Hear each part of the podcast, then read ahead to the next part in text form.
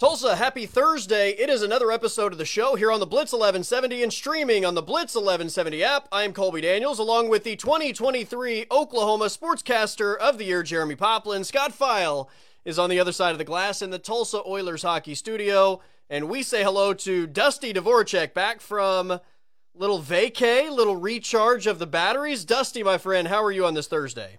Fantastic. Costa Rica was awesome. Uh, Pura Vida is what they all like to say. Uh, living that uh, pure life. So it was uh, it was great. Some zip lining, even took a little um, adventure to a waterfall that was awesome, and uh, a little R and R as well. Again, got a little massage at the spa. So we did a little bit of everything, and it was uh, much needed. Uh, my wife really got this. She got the entire month of January. I mean, she got birthday party and then she gets to go to Costa Rica, but uh, much deserved by her, much needed by me. So fired up to be back. And um, man, I'll tell you what, the sports world never sleeps because stuff in the National Football League, obviously, and then the huge news yesterday with Jim Harbaugh that kind of rocks both the NFL and the college football world. Before we jump into that, I do have to ask you. You mentioned your wife's birthday in January, so you have kind of a, a short period of time where you have to go from Christmas to yeah. birthday, right? And then then Valentine's Day is right around the corner. So oh, no. it's no, no. not this year. not this year. Ooh, ooh, she's. I mean, I'll make a card, but yes, yeah. There's yeah. and so for her growing up, I know where you're going with that. Like she said that like it was always a big deal because kind of her birthday got lost in the shuffle of Christmas. So like we always try to make it a big deal for her birthday yeah. because you know obviously two different things, but we blew out the birthday this year. So Valentine's, I mean, that's just that's gonna have to wait till next year. Yeah. Well, I I have a similar stretch because my wife's birthday is five days after Valentine's Day. Oh boy. And then I think like ten days later is, or maybe fifteen days later is our anniversary. Oh wow! So in so like a three week stretch, it's Valentine's Day, my wife's birthday, anniversary. Man, so you at least you get January off, I guess, after yeah, Christmas. It's like a, a quick recharge and and like you know reload the bank account. And you can't like you can't just say, well, honey, I I, I hooked you up on Valentine's. Sorry, no birthday. Like you still got to make the birthday special, and we all know anniversary. I mean, yeah, right. you're screwed, man. I don't know what to tell you. I mean, Valentine's Day is the one that, that gets the shaft, essentially. Like, I, I'm not going all out on Valentine's Day. And if, if that's the weakest of of anything that I do. I, I feel like I'm in a good good spot, right? If I do Valentine's Day bigger than I do her birthday, oh. Uh, I, I that's yeah, I might as well uh, go sleep Cupid's outside. not Cupid's not as important as your wife. That's I right. Mean, come on. I mean, let's let's not kid ourselves here. Well, then then you feel my pain, but uh, no, it was it was uh, we had a great trip, uh, but That's I'm awesome. I've checked enough boxes for a little while. So uh, Cupid Zero, it, it, might miss the Dvoracek house this year, and it'll be back around next next year. Well, jumping into the sports world, uh, Jim Harbaugh to the Los Angeles Chargers, and I'm I'm proud of myself for not saying San Diego, but you know, we joked, Dusty, the week of the, the national championship and whether there would be an official announcement by the time the confetti fell, right, in a post game celebration. That's that's how much of a shoe in that a lot of people felt like it, it was going to be for Jim Harbaugh. And I guess my only question is what took so long in terms of him finally um, accepting a job. But in all reality, you know, I think with all the NCAA stuff and the fact that Michigan was going to lose a, a lot of the key pieces from this team, I mean, it all kind of made sense that he was going to take that step. I think there's a lot of factors here. Now, I'll just say, I, I think that it takes two to tango. And you go back to the 2021 season, the first year they beat Ohio State, they win the Big Ten, they lose to Georgia. I mean, he wanted to go to Minnesota. He thought he had the Minnesota job. They didn't offer it to him. If you remember, he took his interview on National Signing Day, which was, uh, I mean, beyond peculiar. yeah. Then last year, it was Denver. He, he thought that he was going to be the next Denver head coach, and it was ultimately Sean Payton. So, he's had a flirtation with the National Football League for several years now. And I think that everything that, you know, you talked about with the multiple NCAA run ins, uh, the fact that they just had this three year run where you finish it off with the greatest season in, in program history. You reach the mountaintop. You've checked every box there is to check. And, um, you know, he's a Michigan man. He played for Bo Schembechler. He came, came back home to, to, he had a mission to complete a task and he completed that task. And I think that I'm sure for him now he essentially feels like that's time to go hoist that Lombardi trophy. Brother's done it. He beat me. He was so close, uh, yet he wasn't able to to win football's ultimate prize. And for a guy who played 15 years in the National Football League, never even made a Super Bowl as a quarterback, to have gotten back as a coach and only four year, what in his was that his third year as, as head coach there in San Francisco. I think his first two went to the NFC Championship. Third, he goes to the Super Bowl. Uh, to be that close and not be able to complete it you knew that the the six year old coach it was something that, that he wanted to do and i just think that like the timing's perfect i actually think it's it's worked out great that minnesota didn't offer the job or denver it allowed him to really probably go down as one of the most beloved michigan wolverines ever uh, his legacy is cemented now based off what they were able to do these past three years and and especially this season, though it's marred in some controversy and discussion, at the end of the day, they won the national championship. They went 15 and 0. And he did that. When he took this program over, they were, they in bad shape.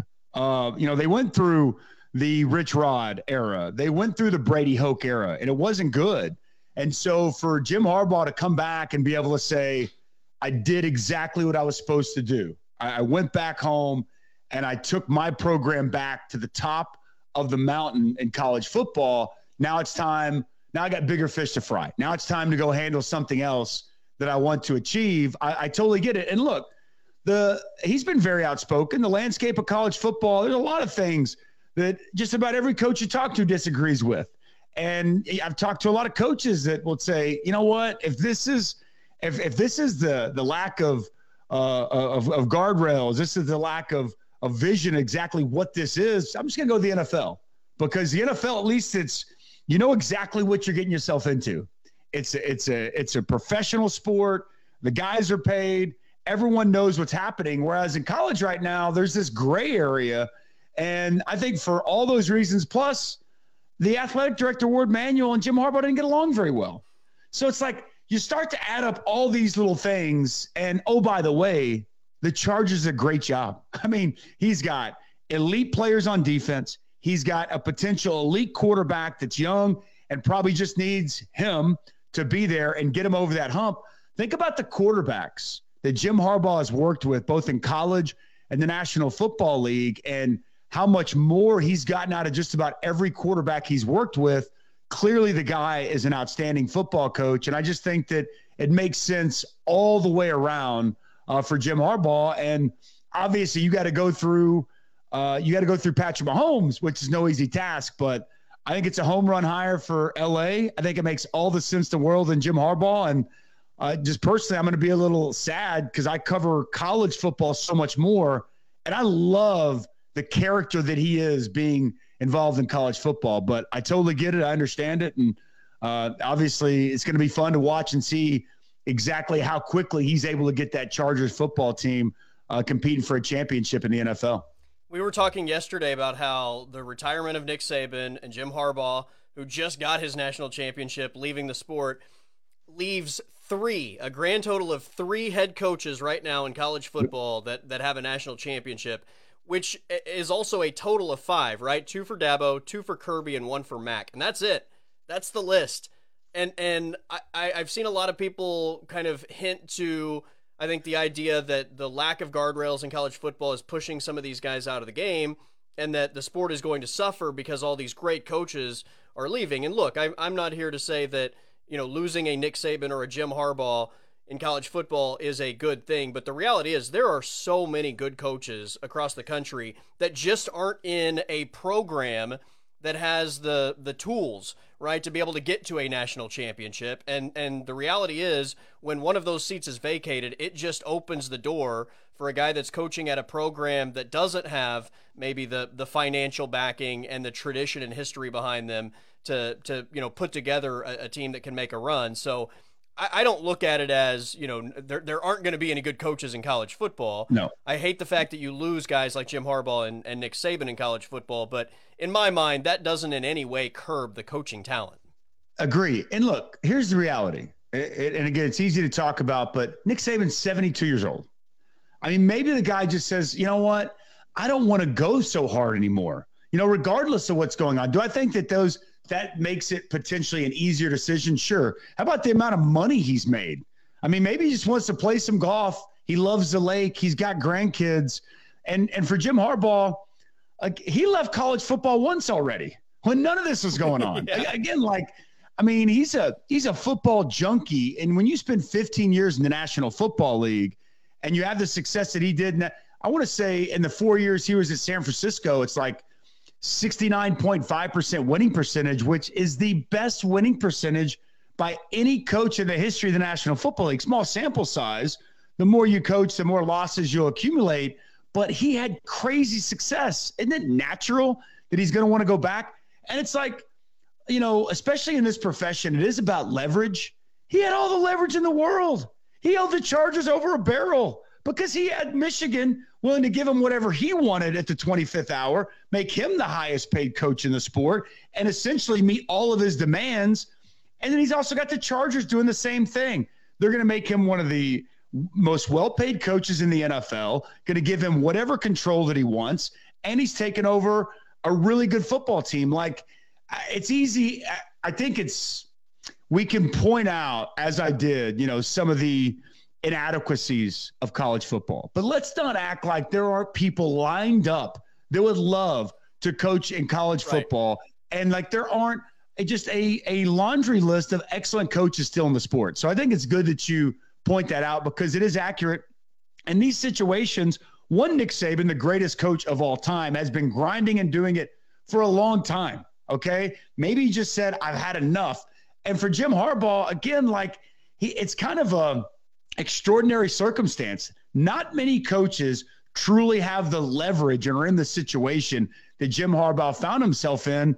And it's clear that I think with with his success, both as a player, as a coach, his brother's success as a coach, getting back in the NFL, regardless of what was going on in college football, was always going to be something he wanted to do. A couple other things I was going to point out because you mentioned Kirby Dabo and Matt.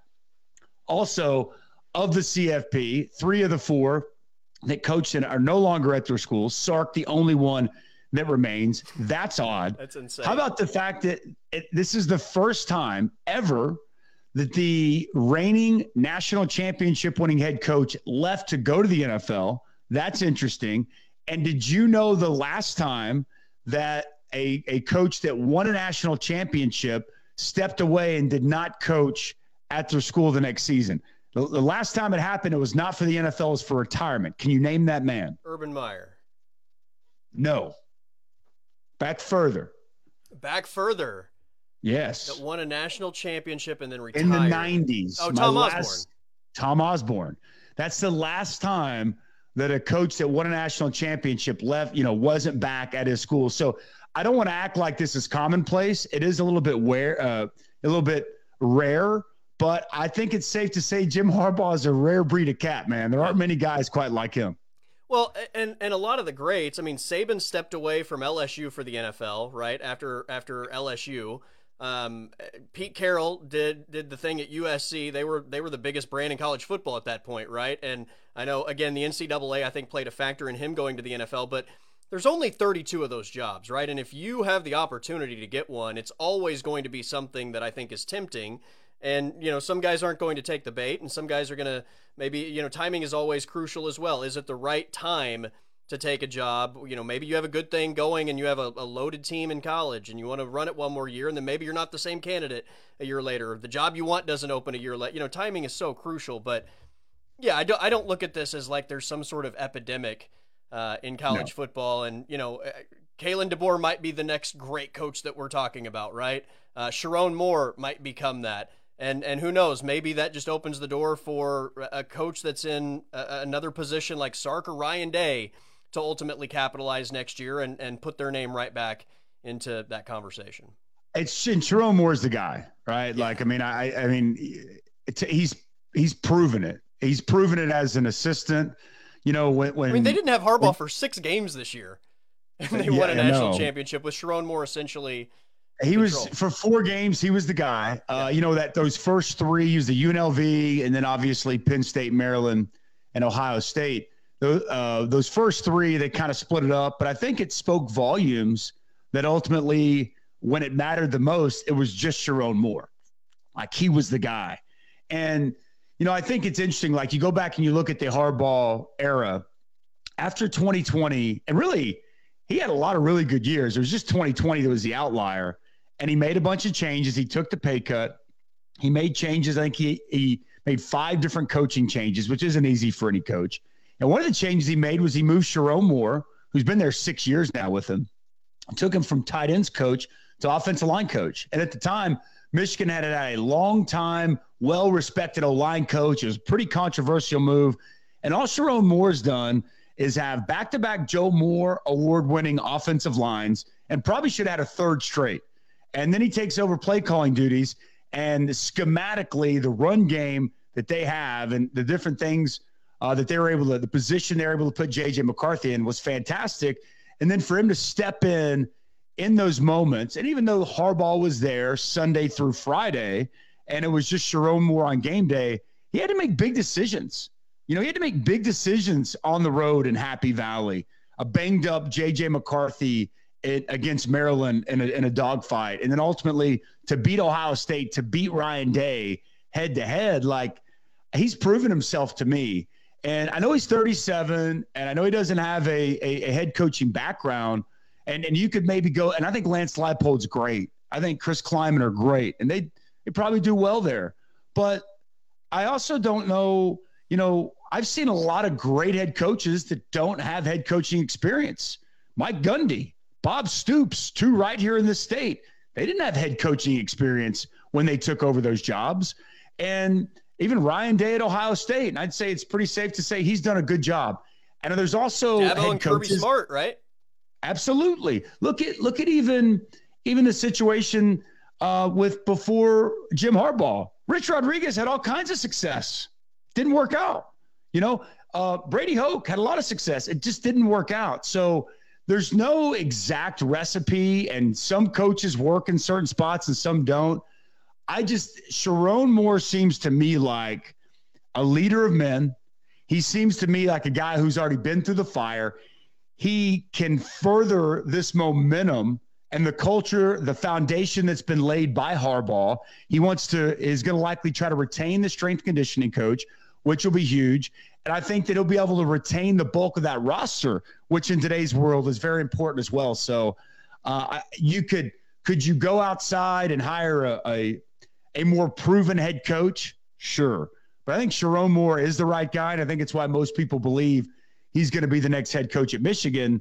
And then I think it's going to be fascinating. Where does he go for defensive coordinator? Because more than likely, Jesse Minter is gone. Uh, because just like Mike Macdonald, who's probably going to be a head coach pretty soon, who was at the Ravens, and Jim called up his brother, grabbed him, brought him in for a year to be his D coordinator, goes back to the Ravens, and now he's getting all kinds of praise, which he should for that Ravens defense. Same with Jesse Minter. Jesse Minter was an assistant there in Baltimore, brought him over. He's been fantastic for two years, and he's going to, you know, more than likely he'll go with Harbaugh.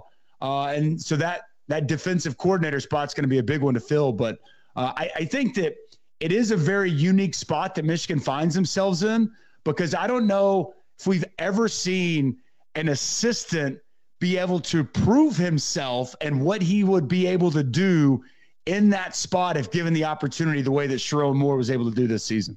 Yeah, there is there's no doubt, and and the timing of all of it, I, I, think, puts them in a spot where, even if you were maybe somewhat unsure about Sherrone Moore, the timing of all of this kind of points to you kind of need to just name Sherrone Moore, right, and keep things intact and keep recruiting classes intact, and don't you know don't don't lose. You're already losing a lot. Don't lose even more in the process, right? So yeah, yeah. yeah.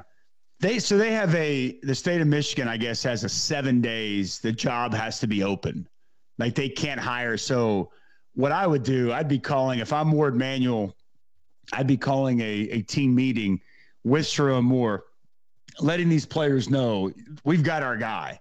there's just a process that has to take place just to kind of, you know, alleviate any of those concerns that players might have. And you know, those Michigan players' phones and DMs, they're getting blown up right now from various schools. But I think that I think that those guys likely know and recognize exactly what's going on. And and and you're right. Look, they I mean, they got uh Colston Loveland coming back. They've got Donovan Edwards coming back.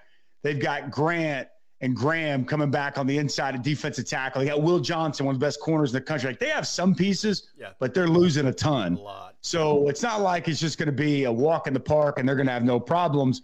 And I'm sure you guys have talked about Ohio State. One thing Jim Harbaugh and this success has done, it has lit a fire in Columbus, Ohio with the big money donors because what they've done this offseason with Quinshon Judkins, Caleb Downs, getting Julian Sayin – from from Alabama and the way that they're loading up their roster for next season and pretty much everyone not named Marvin Harrison Jr. is coming back. Yeah.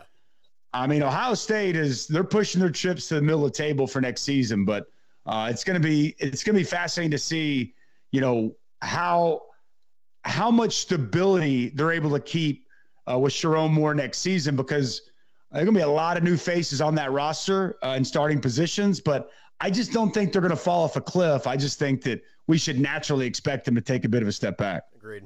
Dusty Dvoracek is our guest via the Blitz hotline here on the Blitz 1170 and streaming on the Blitz 1170 app. I'm uh, looking at these championship matchups this weekend, Dusty, in the NFL, and from a football perspective, I don't think that there is a possibility of getting a bad Super Bowl matchup. I like all of the possibilities, whether it's San Francisco versus either AFC team or Detroit versus either AFC team. I, I love every single possibility out there. Is there one that is most intriguing to you, though? Um, most intriguing. I mean, I don't know if there's one that's more intriguing than the other. Like I could, I could make a. I think the Lions is really intriguing just because it's the Lions. Right. I mean, what Dan Campbell has done is nothing short of amazing. I mean, you would talk about great coaching jobs. And for a guy who was kind of mocked from his introductory press conference, I think football guys like you and I loved it, but he was mocked by a lot of people. The biting the kneecaps, like he was a like a caricature. And how quickly it's all worked and come together for him to have, if he can get the Detroit Lions to the Super Bowl, I don't know if if that's what will rate the best. But for me, like intriguing storylines, just for them to potentially be in that spot, I think that would be off the charts. Uh, now, I think that 49ers win the game. Um, but I think that for me, the Lions, and to see them go from one of the laughing stocks of the National Football League to if they made it to a Super Bowl, that that fascinates the heck out of me. And I, look, I I'm a, I like Patrick Mahomes. Um, I, I, think that you know he's he's literally chasing Brady. I, we are watching as Tom Brady stepped away a year ago. We are watching something that is, we've never seen before: six straight AFC Championship games, and a chance for him to win his third already before the age of 30 years old. Like at the same time, for Lamar Jackson, um, you know, and and the Ravens, I could I could try to sell you on that. I think the Ravens are probably the most complete football team going right now with what they have on defense, the balance they have on offense. They might be the best team. But if, if you're asking me what storylines intrigue me the most, it's probably the Lions from where they've been historically. Really, what first playoff win since 91 against our Cowboys yeah. when we were kids? Yeah. To now potentially in the Super Bowl and then watching this run that Kansas City's on and seeing if Patrick Mahomes can can chase down Tom Brady, I think for me those are the two most intriguing storylines. What about you? Uh, that's the same matchup that I think is the most fun because Detroit's never been to one, right? Of the four teams, they've never been to a Super Bowl. They're kind of like the the Cubs of the NFL, right? I mean, it's before the Cubs won their World Series, it was kind of like everybody points and laughs at them every year, like, yeah, sure you think you have a chance, but you know, whatever. Try again next year. Uh, and then you know, Kansas City's kind of the gold standard, right, of this era of the NFL, and Patrick Mahomes and going for number three, and yeah, and, and, that was also, if you remember, the first matchup of the NFL season on a yep. Thursday night. Um, yep. So for that to come full circle, that probably is the most intriguing matchup just all around. I, I think that from a football standpoint, I mean, Baltimore, San, Francisco, San Francisco, Baltimore, th- those yeah. are the two most complete teams, and that would be a fun matchup. And look, if San Francisco gets in, either way for San Francisco, it's a Super Bowl rematch, right? The the Colin Kaepernick uh, San Francisco team lost to the Ravens in the Super Bowl, and the and the uh, uh, Jimmy, Jimmy Garoppolo uh, 49ers lost to the Chiefs in the Super Bowl. So uh, for the 49ers, it's a, it's a rematch either way. So I, I think there are interesting narratives no matter which way it ultimately goes. The the uh, there there is, and you could have easily made the case that the Niners could have maybe should have won both those games. Um, think about some of the overthrows Jimmy oh, G had. Think about the the non pass interference call uh, in the end zone between the Harbaugh brothers, uh, and then that was the that was the quirky blackout. Yes. Remember yeah, that was yeah. that was one of the nuttiest things in Super Bowl history. It was like a 25 30 minute just hey, we're just going to take a little time out and figure out what's going on with these lights. It's only the Super Bowl, uh, right? Yeah, it's only the Super Bowl. No one's watching. Speaking of watching, um, the numbers that came out from Saturday's Packers Niners game was like 42 million. It was the most that have ever watched a divisional playoff game until the next day when 50 million people tuned in to watch Chiefs Bills. Like the NFL is just, it's on a whole nother level from anything else on this planet. It's crazy. And you could say it's it's gambling or it's fantasy football, it's whatever you want to say it is. The amount of people that tune in to watch the NFL is absolutely nuts. I think college football, and it's massive. 25 million people tuned in for the national championship game. That was half of what tuned in for a divisional matchup between the Bills and the Chiefs on Sunday evening. That's just absolutely crazy. So I can tell you this regardless of what matchup we get, we're going to be watching on Championship Sunday and they're going to be watching on Super Bowl Sunday as well. One, one sidebar that is another pretty good storyline. Can you imagine if you're Jack Harbaugh and his wife if one son wins the national championship and then a month later the other son hoists the Lombardi trophy and wins a Super Bowl. You, we always talk about the Mannings as the first family of say, football. Jack Harbaugh and Archie Manning have to be the, the proudest dads on planet Earth at that point. I, I mean, does it get any bigger or better than that? I mean, they've already watched their sons compete against each other in a Super Bowl. If they could watch in a about a, a five week period one win a national championship, the other one a Super Bowl. It, as uh, as Jack Harbaugh coined so famously, who's got it better than us uh, as it relates to the Harbaughs? Uh, I'd say nobody in the football world. Well, maybe if it's Detroit, Kansas City, we get some sort of Taylor Swift, Eminem uh, music battle in the uh, in the two weeks leading up to the game. By the way, is anybody enjoying life more than Jason Kelce? How about that guy on Sunday in Buffalo? How good was that? Knowing that he's not coming back to Philadelphia makes him so much more likable to me. It, I, what I'm what I'm kind of wondering, like, is he going to try to be a chief? Like, obviously, they're not going to let go of the center that they have. Uh, Creed Humphreys, excellent what he does. I'm just starting to wonder if he wants to play with this because if you notice, Travis Kelce has kind of said, I think he's got some, I think he can still play. He still is not retired officially. Right. I'm just kind of wondering would he try to run it back one more time, play that guard or something, and try to play on his brother's team? I don't know. I, just watching the way that he was having the time of his life up there, being a big time Chiefs fan, kind of got me wondering, like, what's really going on here with these Kelces? I think you nailed it, though. I think he's having the time of his life being a fan. And there's also a lot of speculation about Travis being done after this year. So they can kind of do whatever they, maybe they want. Maybe they both ride off into the sunset and continue the podcast. And you know, they're obviously not going anywhere. They are they are big time stars outside of the football world at this stage. So, yeah, who knows? Maybe they're tired of waking up sore every day. More likable, Travis or Jason? Well, now I, I feel like I can say Jason. I mean, a month yeah. ago I would have said Travis for sure, but you know. I think Jason Kelce. I mean, it's he's a lineman. I'm a lineman, yeah. and I like Travis Kelce, but boy, Jason Kelce, even for a Philadelphia Eagle, he's he's a pretty yeah, cool no, cat. He's he's a good dude for sure, and and a lot of fun. All right, my friend. We will uh, catch up again tomorrow. We'll talk more about the playoff games, uh, maybe some Big Twelve hoops, and uh, a lot of other things in the uh, in the sports news right now. Sounds good, man. Talk to you then. That is Dusty Dvoracek joining us via the Blitz Hotline. I'm Colby Daniels along with Jeremy Poplin. We'll take a time out. You're listening to the Blitz 1170, and we are streaming on the Blitz 1170 app.